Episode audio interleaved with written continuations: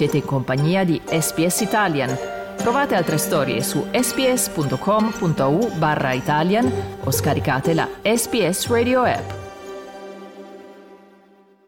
Quando sono le 9 e 16 veniamo ai contenuti del nostro programma e iniziamo quindi oggi ad esplorare un po' per gioco e un po' no che cosa vi abbia appassionato tra le interviste che ogni giorno vi proponiamo qui su SBS Italian 365 giorni all'anno. Oltre ad incontrarvi personalmente come abbiamo potuto fare nelle feste comunitarie a Sydney e a Melbourne e oltre a ricevere i vostri commenti e messaggi sia alla redazione sia privatamente a ciascuno di noi, insomma singolarmente, uno dei mezzi che abbiamo per capire quali sono i contenuti preferiti, quelli caldi, diciamo tra virgolette, è misurare il cosiddetto engagement su Facebook. Ovviamente non è il Vangelo, tutt'altro, ma se un post riceve molti like e molti commenti ha sicuramente destato una qualche forma di interesse. Lo sappiamo, c'è chi su Facebook non ci va e quindi ci dispiace, insomma, se coloro che non interagiscono con noi via social e in particolare via Facebook oggi si possono sentire un po' esclusi da questa forma di selezione, ma insomma è una selezione fatta appunto un po' seriamente, ma anche un po' per gioco. E se per caso non citeremo un'intervista che vi ha colpito particolarmente, fatecelo sapere, così da riproporvela magari nei prossimi prossimi giorni.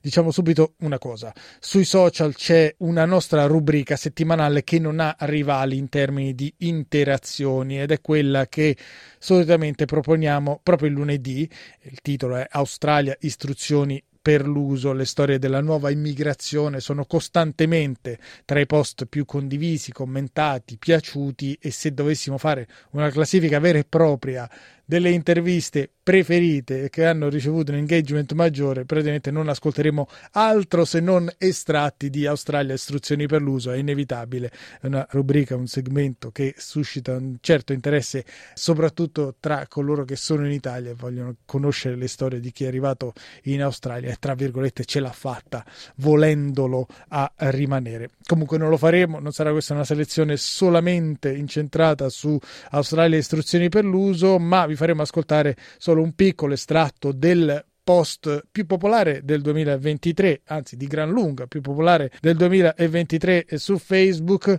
Umberto Papa è il protagonista, lui lavora in una pizzeria a Melbourne e ci ha raccontato il suo viaggio verso un'Australia che a suo dire gli ha offerto opportunità che in Italia non avrebbe mai avuto. Ascoltiamolo. Avevo 23-24 anni, adesso ne ho 28. Io penso di avere una vita che in Italia sia molto difficile da avere in questo momento. Ho due gatti, un cane, una ragazza, una macchina, ok? Ho, ho avuto, penso, non, so, non, so, come dirtelo. Sei stato spinto prevalentemente dall'aspetto pratico della vicenda, cioè da, da, da, da tutto ciò che l'Australia ti stava garantendo. Sì, secondo me sì, dal, dal, dalla stabilità economica, dal, dalla stabilità lavorativa dal fatto ancora una volta che mi abbiano dato un'opportunità grossa secondo me che non, non tutti, soprattutto adesso, non tutti ti danno. E anche perché adesso facendo il capo pizzaiolo di una pizzeria capisco cosa voglia dire dare responsabilità a una persona che magari non è non è del mestiere. La tua ragazza adesso non ci sente, ma la ex cui facevi riferimento nel frattempo ha proseguito verso Londra o è rimasta sì, qui con te? No, penso sia ancora a Londra. Ah, ok, però ha proseguito verso Londra, quindi davvero hai preso una decisione sì, molto eh, pesante, penso, molto seria. Eh, eh, stavo, penso fosse a Kuala Lumpur, l'ho chiamata e le ho detto, ah, io avevo un biglietto per tornare in Italia, perché mia mamma è venuta qua abbiamo preso questa decisione insieme perché devo ricordarti che io non prendo decisioni senza, senza consultare la mia mamma e, ehm, avevo un biglietto per tornare in Italia e ho comprato un biglietto per tornare da Kuala Lumpur a Melbourne e l'ho chiamata quando ero a Kuala Lumpur e ho detto io non torno più. Interrompiamo qui questo estratto perché comunque nei prossimi giorni vi riproporremo l'intervista integrale ad Umberto Papa, come detto, quella che ha collezionato il maggior numero di interazioni, like, condivisioni, commenti, una cosa a quattro cifre sulla nostra pagina Facebook, anche perché altrimenti vi stanchereste della mia voce che sta monopolizzando il microfono questa mattina. L'esperienza di emigrazione è centrale in Australia, istruzioni per l'uso, la nostra rubrica della seconda ora del lunedì, ma abbiamo raccontato l'immigrazione, l'emigrazione in tanti modi diversi quest'anno. Un'intervista che vi e ci ha appassionato è stata quella a Giuseppe Tripodi che dopo 14 anni d'Australia con la moglie e due figli ha deciso di rientrare in Calabria. Allora, ascoltiamo le ragioni di questa decisione proprio dalla voce di Giuseppe, intervistato per noi da Elisabetta Merati. Non sono qui per disprezzare l'Australia, assolutamente. Io ringrazio l'Australia per tutto quello che mi ha dato negli ultimi 14 anni. Quali sono le motivazioni di questa scelta? Le prime tre che ti vengono in mente? La mancanza di vita. Qui a Sydney in particolare si pensa solo a lavorare e non si riesce ad avere una vita sociale. Numero due. La mancanza della famiglia. Al terzo posto è la mancanza di cultura che c'è in questo paese. Vediamoli punto per punto. La tua esperienza ti ha portato a conoscere un aspetto della cultura australiana molto improntata sul lavoro. Molti nostri connazionali si trasferiscono da un under proprio per questo, perché sembrerebbe che le condizioni lavorative siano migliori. Tu sembri non essere d'accordo. Ma guarda, eh, io sto bene qui economicamente, mia moglie e mia moglie lavoriamo, però per esempio quando sento quei ragazzi che dicono qui si sta benissimo, in Italia non tornerei, il problema è che bisogna vedere cosa vuol dire stare bene. So che stare bene qui soprattutto a Sydney ha bisogno di guadagnare 80-90 mila dollari all'anno. Facciamo delle cifre. Comunque sì, alla fine con chi parlo parlo ultimamente, anzi coincidenza, ho incontrato molte persone anche di altre nazionalità, non solo italiane, che hanno fatto la decisione di tornare al loro paese per il fatto che dice sì, lavoriamo, ma poi arrivano a una certa età che pensi ma c'è di più nella vita, ti ritrovi, ti ritrovi da solo dopo 10-15 anni che sei da solo, perché essendo in un paese con un'altra cultura è anche molto difficile legare e fare amicizia con altre persone, ma anche con gli italiani stessi, alla fine qui la vita costa e hai bisogno di lavorare. Quindi credimi, ci ho provato. Abbiamo avuto tante, tante amicizie, tante anche famiglia dal lato di mia moglie, che come hai detto tu, lei è di qua, è nata qua, però alla fine non è la stessa cultura, i valori della famiglia che abbiamo in Italia. E quindi, quindi qui ci riallacciamo al punto numero due, che poi... Sì, è tutto un... Essere c'è più di un punto, quindi tu mi hai... Mi sembra che ci sia un po' questo fil rouge, no? questa mancanza di casa, ti manca l'Italia, ti manca la tua famiglia, questo poi è uno dei punti che ci stavi enunciando. Sì, giusto, ma premettendo che non sono un tipo sentimentale, io ho lasciato la casa mia, la mia famiglia a 19 anni, alla Calabria, sono immigrato, stavo a Rimini, io sono stato a Rimini 5 anni, stavo bene anche lì, avevo un lavoro, facevo la guardia giurata, poi lavoravo nei locali, in Riccione, Rimini, cioè io stavo bene, non sono venuto qua perché non stavo bene in Italia. Sono venuto qua perché io sono andato, sono un tipo avventuroso. Sono andato in vacanza appena diplomato dalla scuola superiore in Italia, sono andato in vacanza a Rimini. Mi è piaciuto, mi sono trasferito. Sono venuto in vacanza, dopo cinque anni a Rimini, sono venuto in vacanza in Australia. Mi è piaciuto, mi sono trasferito. Cioè io sono un tipo che, però poi qui ho avuto la fortuna di conoscere la persona che adesso è mia moglie e quindi stiamo costruendo una famiglia e siamo rimasti qua. Abbiamo iniziato a fare un po' di ricerche, di vedere com'è la situazione in Italia e ci siamo accorti che il governo Meloni ha fatto un decreto per il rientro dei cervelli, che vuol dire le persone laureate avranno dei benefici fiscali per i primi cinque anni e poi chi ha bambini come noi, per, cioè noi praticamente potrebbe estenderlo fino a 11 anni. Questi benefici fiscali sarebbero in particolare per i docenti, quindi noi pagheremo, saremo tassati solo sul 10% del nostro reddito, che è una cosa molto buona sapendo come sono le tasse. E poi volevo dire anche che cioè, alla fine sì, io ringrazio l'Australia, ho comprato la casa dove siamo adesso, quindi vendendo questa casa io riuscito a un mutuo esagerato, soprattutto gli interessi come sono aumentati ultimamente. Io vendendo questa casa, se vuole Dio, la venderemo bene, io riuscirò a comprare una casa in Italia senza mutuo. Non dobbiamo pagare l'IMU perché siamo, abitiamo in quella casa e non c'è neanche lo stamp duty. So, quando compri casa in Australia praticamente c'è uno stamp duty che è una tassa che tu devi pagare al governo.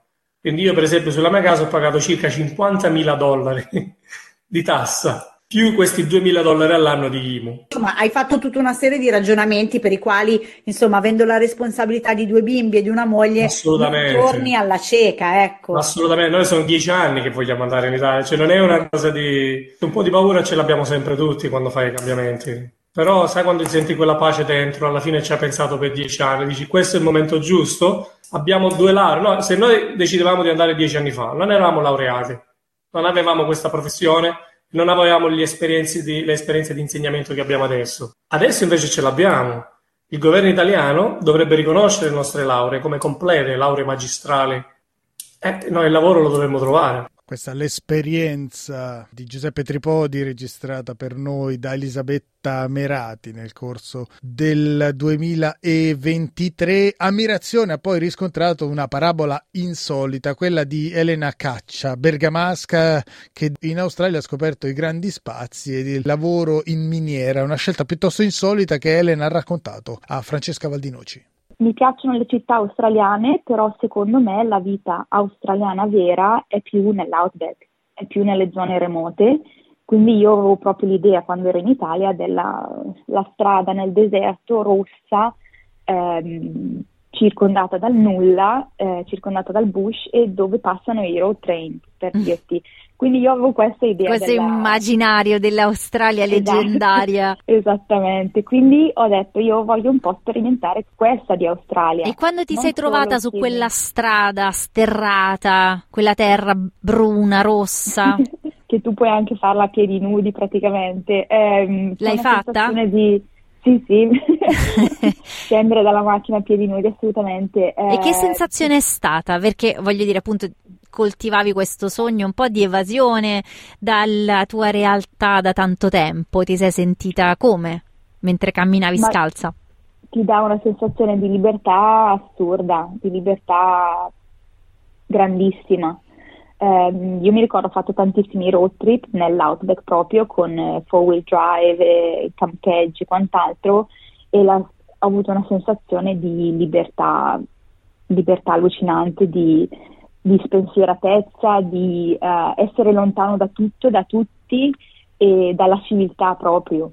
Ed è una cosa che ti fa pensare effettivamente a cosa ci fa felici davvero, che non sono tanto le cose materiali, ma è più quello che, che viviamo noi, quello che siamo.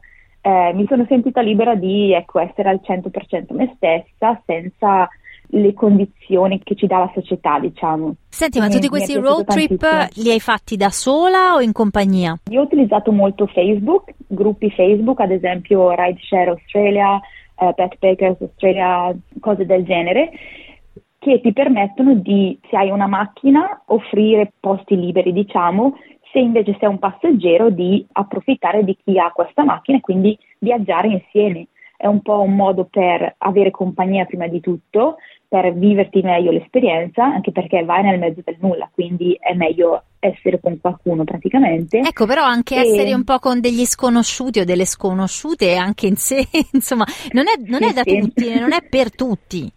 No, non è da tutti.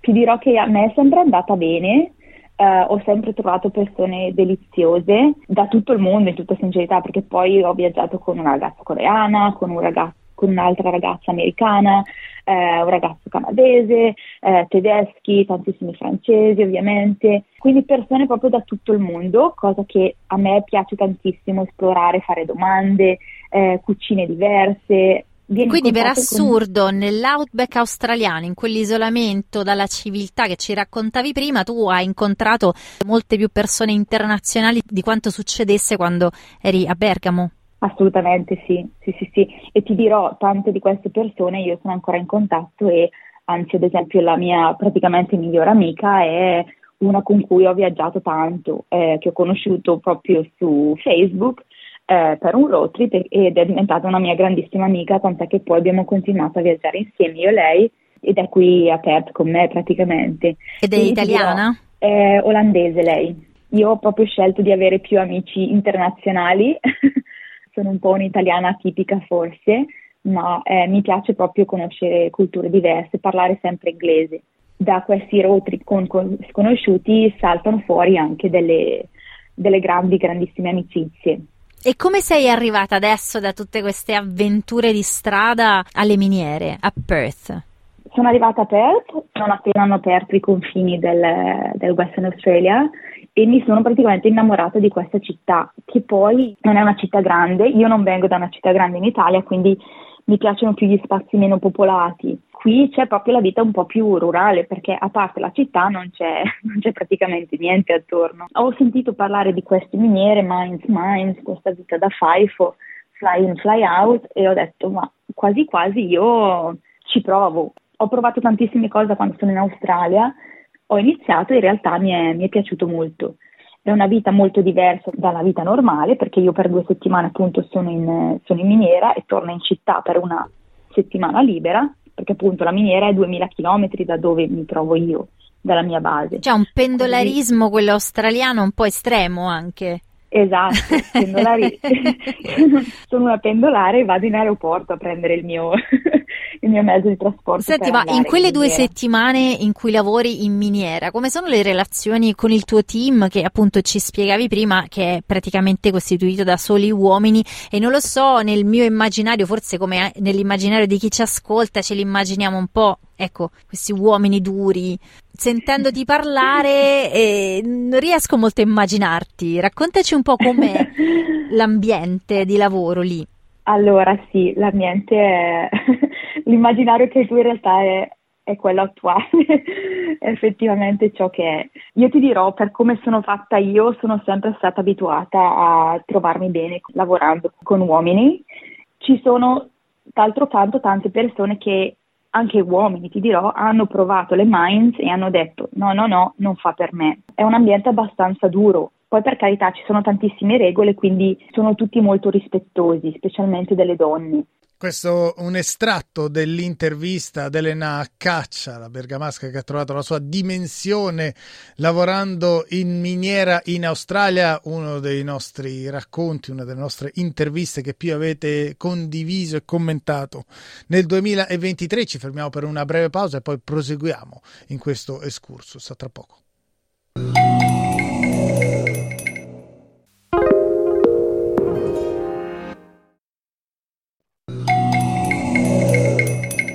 Di nuovo in diretta dagli studi di radio SBS Proseguiamo dunque ad esplorare le storie con le quali più avete interagito nel 2023 sui nostri social, lasciando per un attimo i racconti più personali dell'esperienza di immigrazione, che comprensibilmente sono quelli in cui chi segue SBS Italian si identifica maggiormente.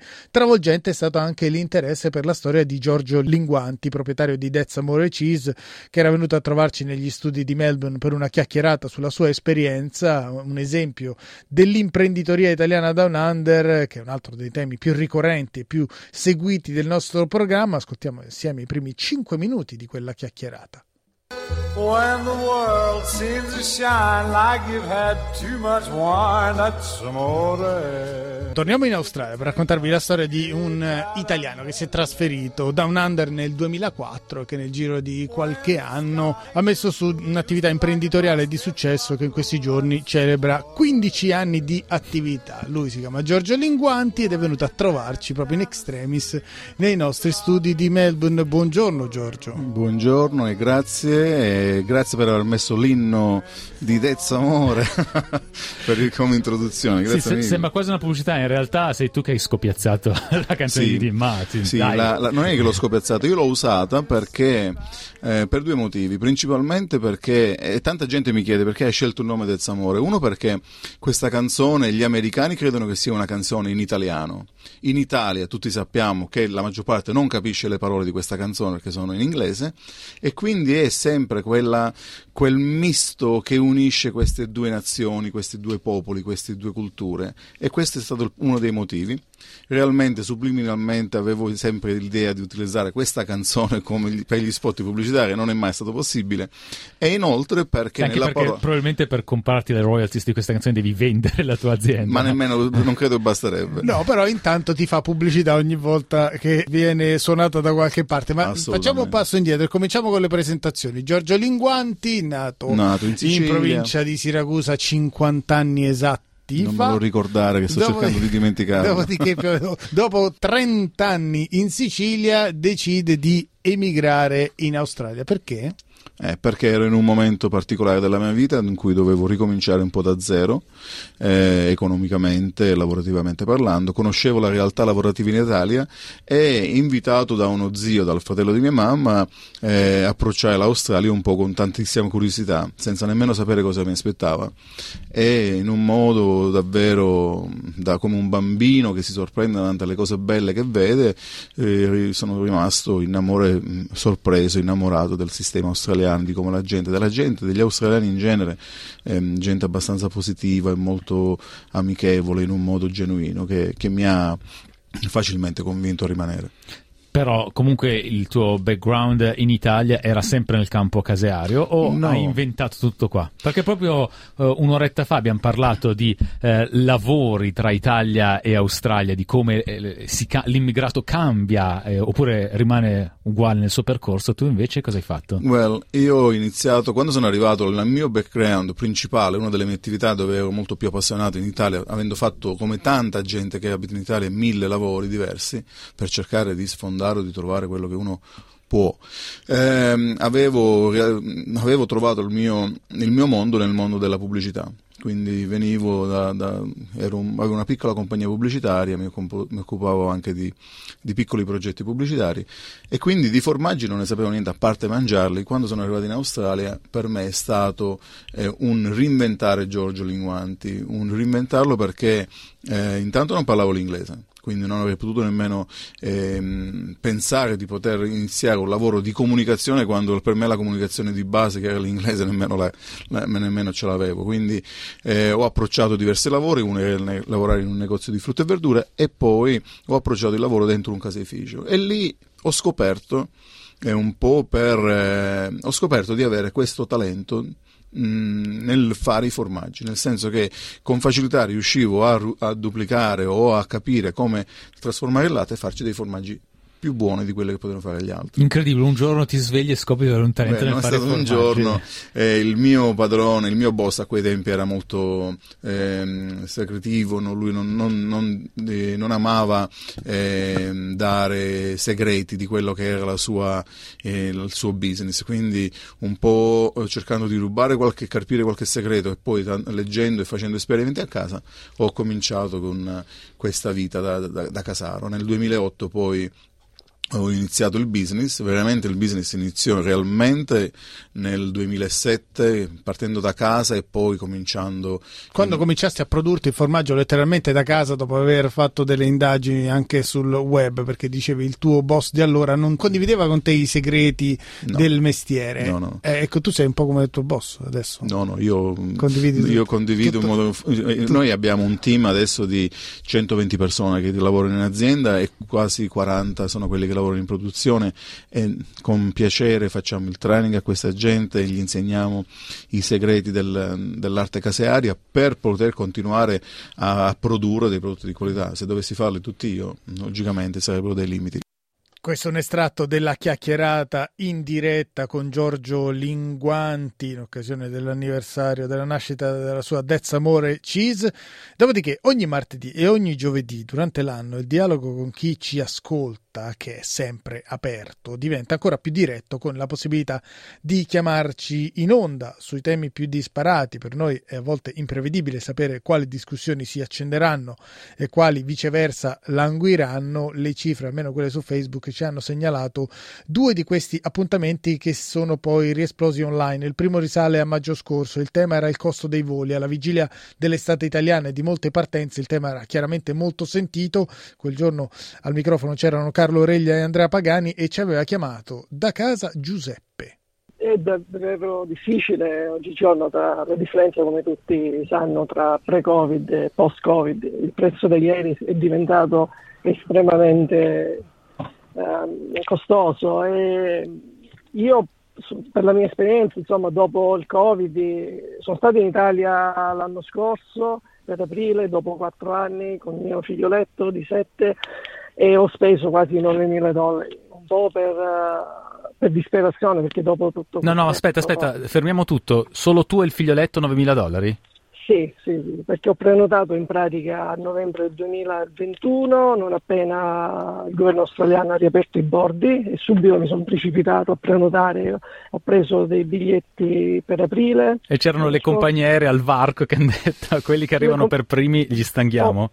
Praticamente sì, io sono stato uno di quelli che sono stato stirato, come dire, bene, a ferro, a caldo.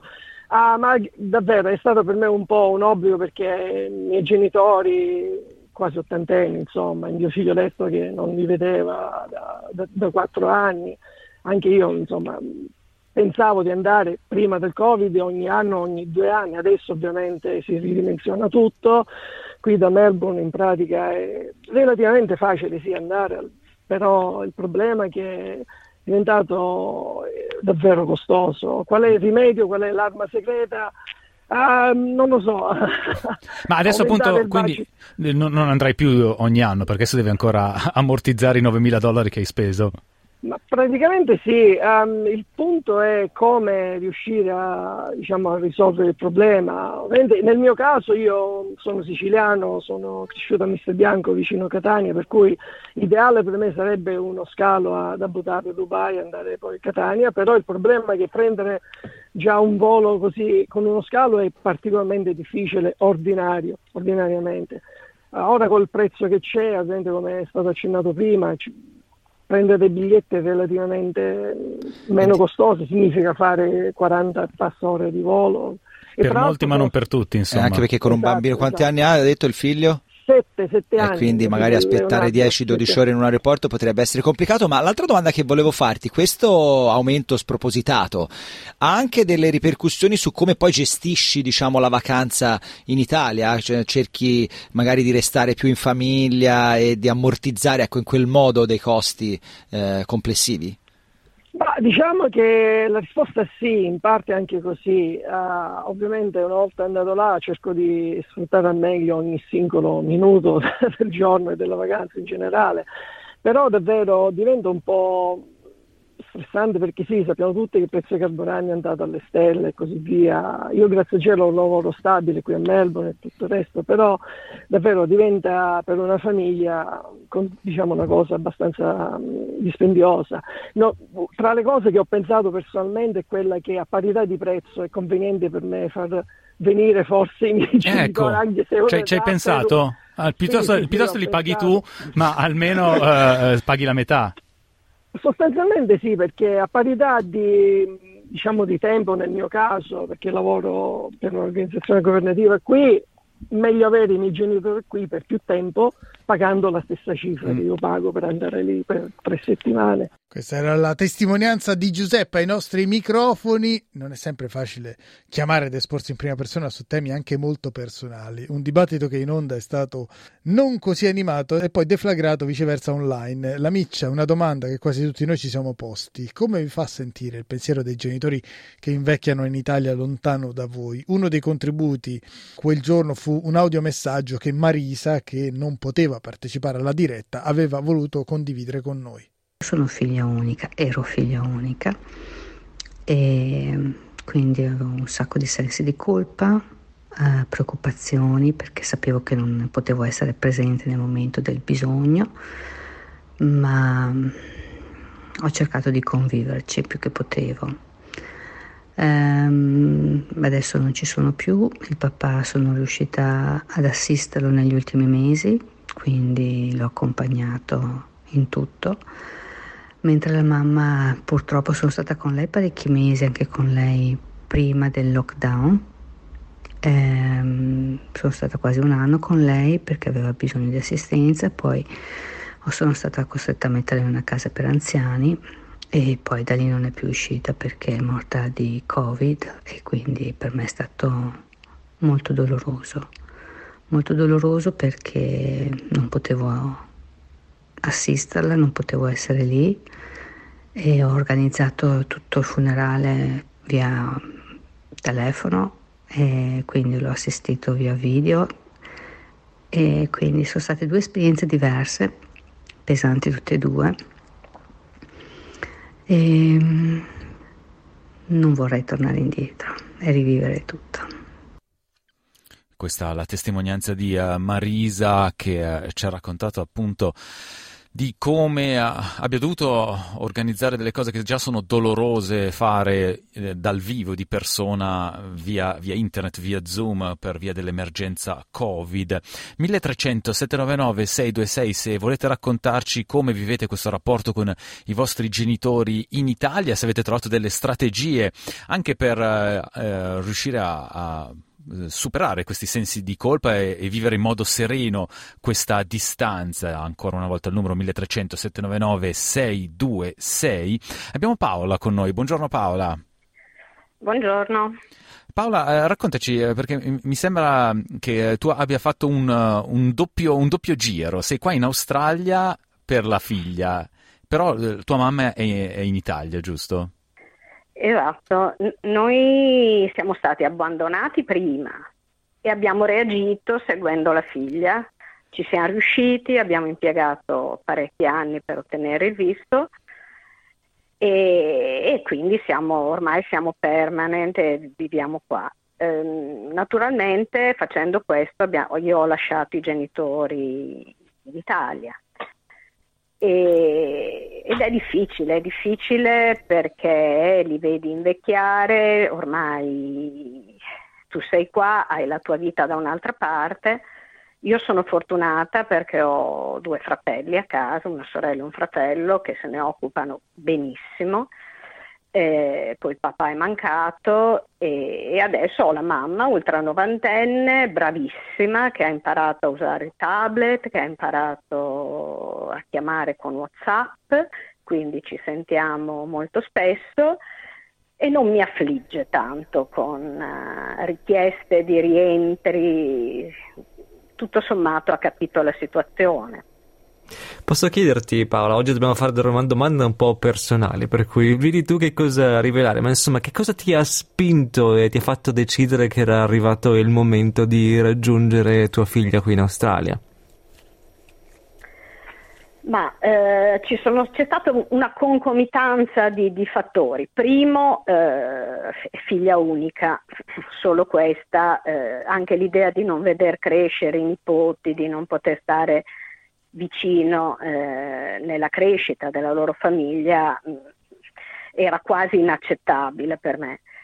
Nel frattempo abbiamo avuto delle vicissitudini lavorative per cui l'azienda per cui lavoravamo sia io che mio marito ha chiuso, mh, mm, prospettive di nuovi lavori quando sei vicino ai 60 anni quasi inesistenti e quindi diciamo da quel punto di quindi vista... Quindi anche tu sei venuto in Australia per una vita migliore? ma, ma, forse per, per, darmi nuovi obiettivi, c'è un, un, fondo di verità in questo, però sì, se non altro cambiare aria mi ha fatto evitare la depressione da perdita di lavoro. Eh. E dopo aver ascoltato la testimonianza di Marisa sul nostro dibattito dalle linee aperte, adesso in ordine un po' sparso alcune delle nostre storie che hanno acceso il web, storie con le quali chi ci segue su Facebook ha interagito con passione, con divertimento, in qualche caso con trasporto e con commozione. Vi abbiamo raccontato la parabola poi finita bene di Andrea Tindiani, il papà italiano che non aveva più la possibilità di ottenere un visto per rimanere in Australia e rischiava quindi di non poter più rimanere al fianco del piccolo Marley, cittadino australiano. Potete riascoltare tutti i podcast che abbiamo dedicato a questa storia, come detto, con un lieto fine.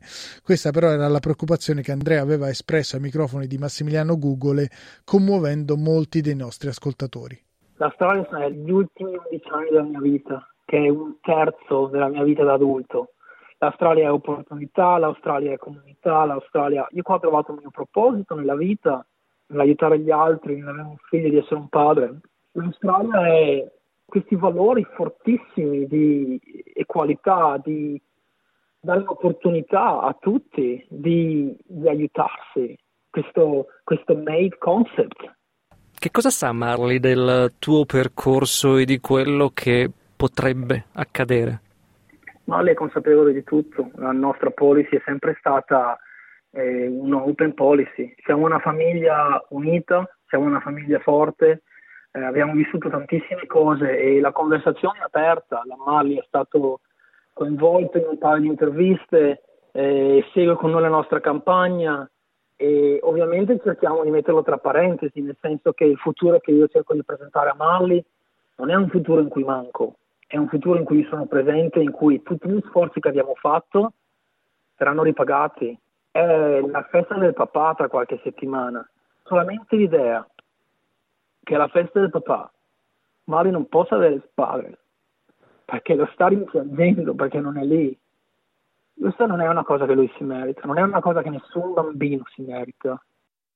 Ha appassionato molto anche la storia di Nicolò Guerrera, conosciuto come Pierre Road, che vi abbiamo riproposto giusto qualche giorno fa. Nicolò che sta facendo il giro del mondo a piedi, ci ha raccontato la sua avventura australiana da Sydney ad Adelaide e poi a Melbourne. Partecipatissime sono state le feste della comunità italiana, il Ferragosto di Five Dogs e la Norton Street Italian Festa di Liked in quel di Sydney, oltre alla Melbourne Italian Festa. Partecipatissimi anche i post che hanno raccontato la eh, nostra presenza queste feste, in particolare il video che da Liked ritraeva noi, voi, il primo ministro e tante altre persone.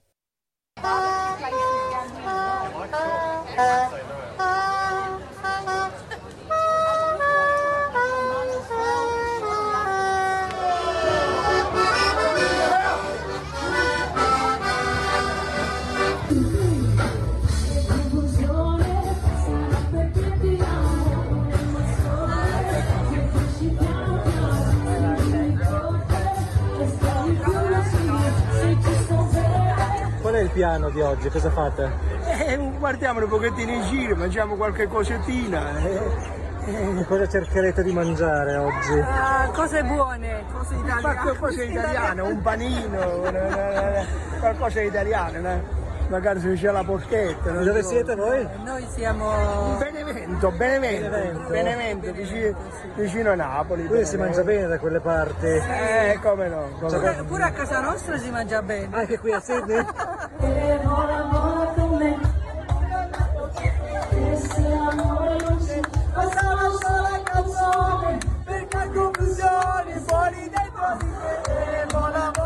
Io sono nato qua. Tu sei nato qui? Poi i miei, i miei genitori sono tornati in Italia, abbiamo vissuto là per più di 40 anni, poi siamo ritornati. Ah, ok, ok, quindi un ritorno. Sì, no, diciamo che io ho conosciuto lui in Italia e poi abbiamo deciso di venire, lui di tornare in Australia e io invece di seguirlo perché era una bella avventura, Scelta che rifareste? sicuramente.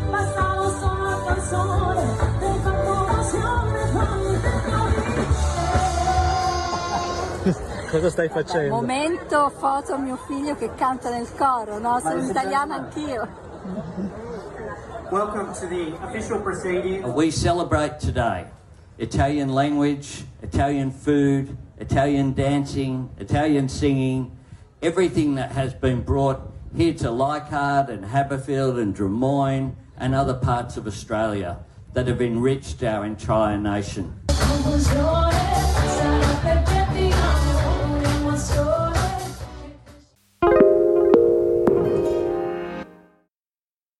E raccontiamo spesso dei successi di persone e di imprese, ma la storia di un insuccesso ha riecheggiato attraverso i nostri social. L'Osteria Azzurro 753 ha chiuso a Sydney dopo tre anni, una storia esempio di tanti che non ce l'hanno fatta superare le traversie della pandemia. Questa è Sara Caltavitura al microfono di Manuela Rispoli. Abbiamo aperto nel 2019, poco prima degli incendi, e poi ecco ci siamo fatti la, la pandemia, quindi tutto 2020-2021. e Abbiamo resistito nel periodo più, più tosto, poi però diciamo, le difficoltà sono venute fuori nel secondo momento. Ecco. Eh, infatti, quando noi ci siamo sentite e tu mi hai raccontato di aver chiuso l'attività, eh, non ti nascondo di essere rimasta molto sorpresa perché consideravo Azzurro un'attività eh, in salute. Mi è capitato appunto di venire a cena, l'ho sempre trovato comunque attivo, vivo, pieno di persone. Quindi immagino che abbiate preso a malincuore questa decisione di chiudere, ma ti domando quali fattori hanno pesato? A malincuore sicuramente, perché ovviamente vivevamo lì dentro, anche un bambino è praticamente nato là dentro, quindi ci, ci dispiace tantissimo ancora oggi quando passiamo nei dintorni, sono onesta, mi si spezza il cuore, non riesco neanche a guardare dentro, ancora non l'hanno affittato, quindi il locale è scritto già da quattro mesi ormai, abbiamo chiuso verso metà agosto, quindi tre mesi, quattro mesi, e è ancora lì.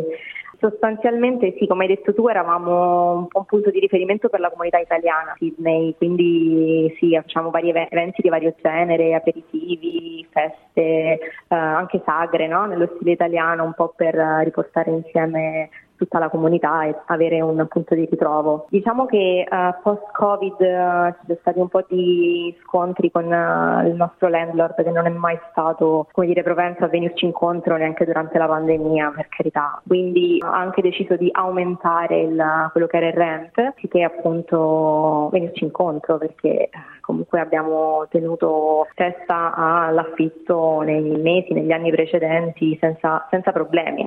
È molto popolare è anche la rubrica della domenica nella quale Luisa Perugini racconta la vecchia generazione, chi è in Australia da 40, 50, 60, in qualche caso addirittura 70 anni ha conquistato tutti, complice un'immagine davvero tenera con la moglie, la storia di Pino Zappia, l'uomo che portò la musica italiana in Australia. Avevo dei cugini che avevano un negozio di fruttivendolo a Renwick e c'era un, era greco ma era ebreo eh, veniva là a fare la cosa, ha fatto conoscenza con me, eh, ne parlavamo, io ero matto per la musica, eh, cioè, perché non portiamo i dischi dall'Italia? Non ti preoccupare, lascia fare a me. Abbiamo messo, fatto una compagnia con lui, abbiamo cominciato a portare i dischi Durim dall'Italia, abbiamo formato una compagnia, avevamo l'esclusiva quasi tutti i dischi italiani in Australia. Io in quei tempi là poi la portavo a Lena, a Pino Bosi, eh, c'era anche la De Stefano, Franca Arena, tutti, tutti, tutti, i programmi di, di, di, lingua italiana li fornivo io con i dischi.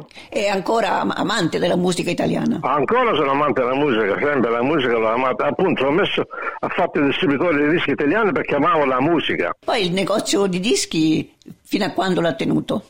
Il negozio di dischi fino a che ho chiuso. Abbiamo incominciato eh, con questo Jacovel, che chiamava lui, eh, portavamo i dischi e poi abbiamo fatto la distribuzione in tutta l'Australia, avevamo distributori che compravano da noi all'ingrosso e le vendevano ai negozi in, in giro. Noi qui facevamo la distribuzione noi stessi, no? Eh, anche a casa del disco le vendevano noi i dischi, no? Avevamo un negozio, avevamo anche la, la, un magazzino all'ingrosso, no? E dove? In città. Eh, c'era la, una casa discografica chiamata Odeon Music House e giù avevamo il nostro storage là per tenere tutto lo stock dei dischi e si distribuiva, la distribuzione di là, da Butter Street. Quali erano le, le, canzoni più richieste? Per tempi là, mi ricordo quando, quando, quando, quando Albano con la prima canzone, non mi ricordo più il titolo, ma, ma è difficile ricordare i titoli. Eh, Little Tony, Gianni Morandi, tutto quello Modugno, anche che c'era dei cantanti che a me non piacevano, dovevamo portare perché le chiedevano. E quando finisce un anno si ricorda spesso con dolore chi in quell'anno ci ha lasciato. Una commozione senza pari l'ha suscitata in Italia come in Australia nel 2023 la morte di un beniamino della musica leggera italiana, Toto Cutugno, che occupava un posto speciale nel cuore di chi l'Italia l'ha lasciata tanti anni fa. Allora ascoltiamo un estratto con il ricordo di Toto Cutugno dalla voce di Nick Lavermicocca. L'ho incontrato per la prima volta nell'85 durante la sua prima tournée qui in Australia, un, un gentiluomo, sincero, generoso, molto timido. Eh, vi devo ri- raccontare eh, la prima volta che l'ho incontrato. C'è stata la tournée nell'85, hanno, eh, gli organizzatori hanno organizzato una un conferenza stampa al Club Marconi e in quell'occasione lì sono arrivato come tanti altri della stampa, eravamo lì tutti a chiedere domande a Toto. Io mi sono alzato e ho, la, ho fatto la mia domanda e poi ho, ho sventolato un singolo, un disco, un 45 giri di Toto e i Tati del 1970 eh, la canzone era Questo fragile amore, lui è rimasto lì di stucco a guardare, era, era rimasto sorpresissimo che questo, questa canzone del 1970 era arrivata anche in Australia. E, e, quello che è successo dopo è stato bellissimo, perché dopo la conferenza stampa gli organizzatori mi hanno chiamato, mi hanno portato in un'altra stanza del, del, del club e lì c'era Toto, che mi voleva incontrare per parlare di, di, di, come mai avevo ancora questo singolo del 1970 e così abbiamo fatto l'intervista che ascolteremo un, un, questa mattina. Veramente Ascoltiamo magari subito un... Nick, ascoltiamo magari un primo estratto subito in cui Toto ti ha raccontato proprio come è iniziato il suo rapporto con la musica. Sì, vai pure il momento più fantastico della mia vita da ricordare è il fatto che mio padre aveva l'hobby per la musica, suonava la tromba così ogni tanto per hobby. E quindi sai quando cresci in una famiglia dove, sono, dove, dove papà è musicista è, è, inevitabile che se hai delle doti escono fuori, infatti mio padre mi ha insegnato la musica quando ero piccolino eccetera e avevo una certa predisposizione, quindi ho fatto le scuole, ho fatto ragioneria, però naturalmente suonavo pianoforte, poi suonavo in un gruppo lì vicino alla Spezia, eccetera. Poi quando ho fatto il mio gruppo eh, sono, siamo andati in giro per l'Italia a lavorare, scrivendo sempre canzoni, perché le canzoni le ho scritte dall'età di 16 anni tappa importante della mia vita è stato quando ho conosciuto un autore importantissimo in Italia che era Vito Palavicini, che ha scritto un sacco di canzoni di successo e lui ha creduto in me e quindi abbiamo cominciato a lavorare insieme e quindi con la voce di Toto Cutugno concludiamo questo collage delle storie, dei podcast, dei servizi, dei post che più avete ascoltato, commentato, condiviso e quindi presumiamo amato tra tutti quelli che vi abbiamo proposto nel 2023 e concludiamo così con la voce di Toto Cutugno il primo appuntamento con SBS Italian del 2024 da parte di Dario Castaldo. Un ringraziamento per l'ascolto. Noi, come sempre, torniamo domani dalle 8 alle 10. Buon inizio di anno.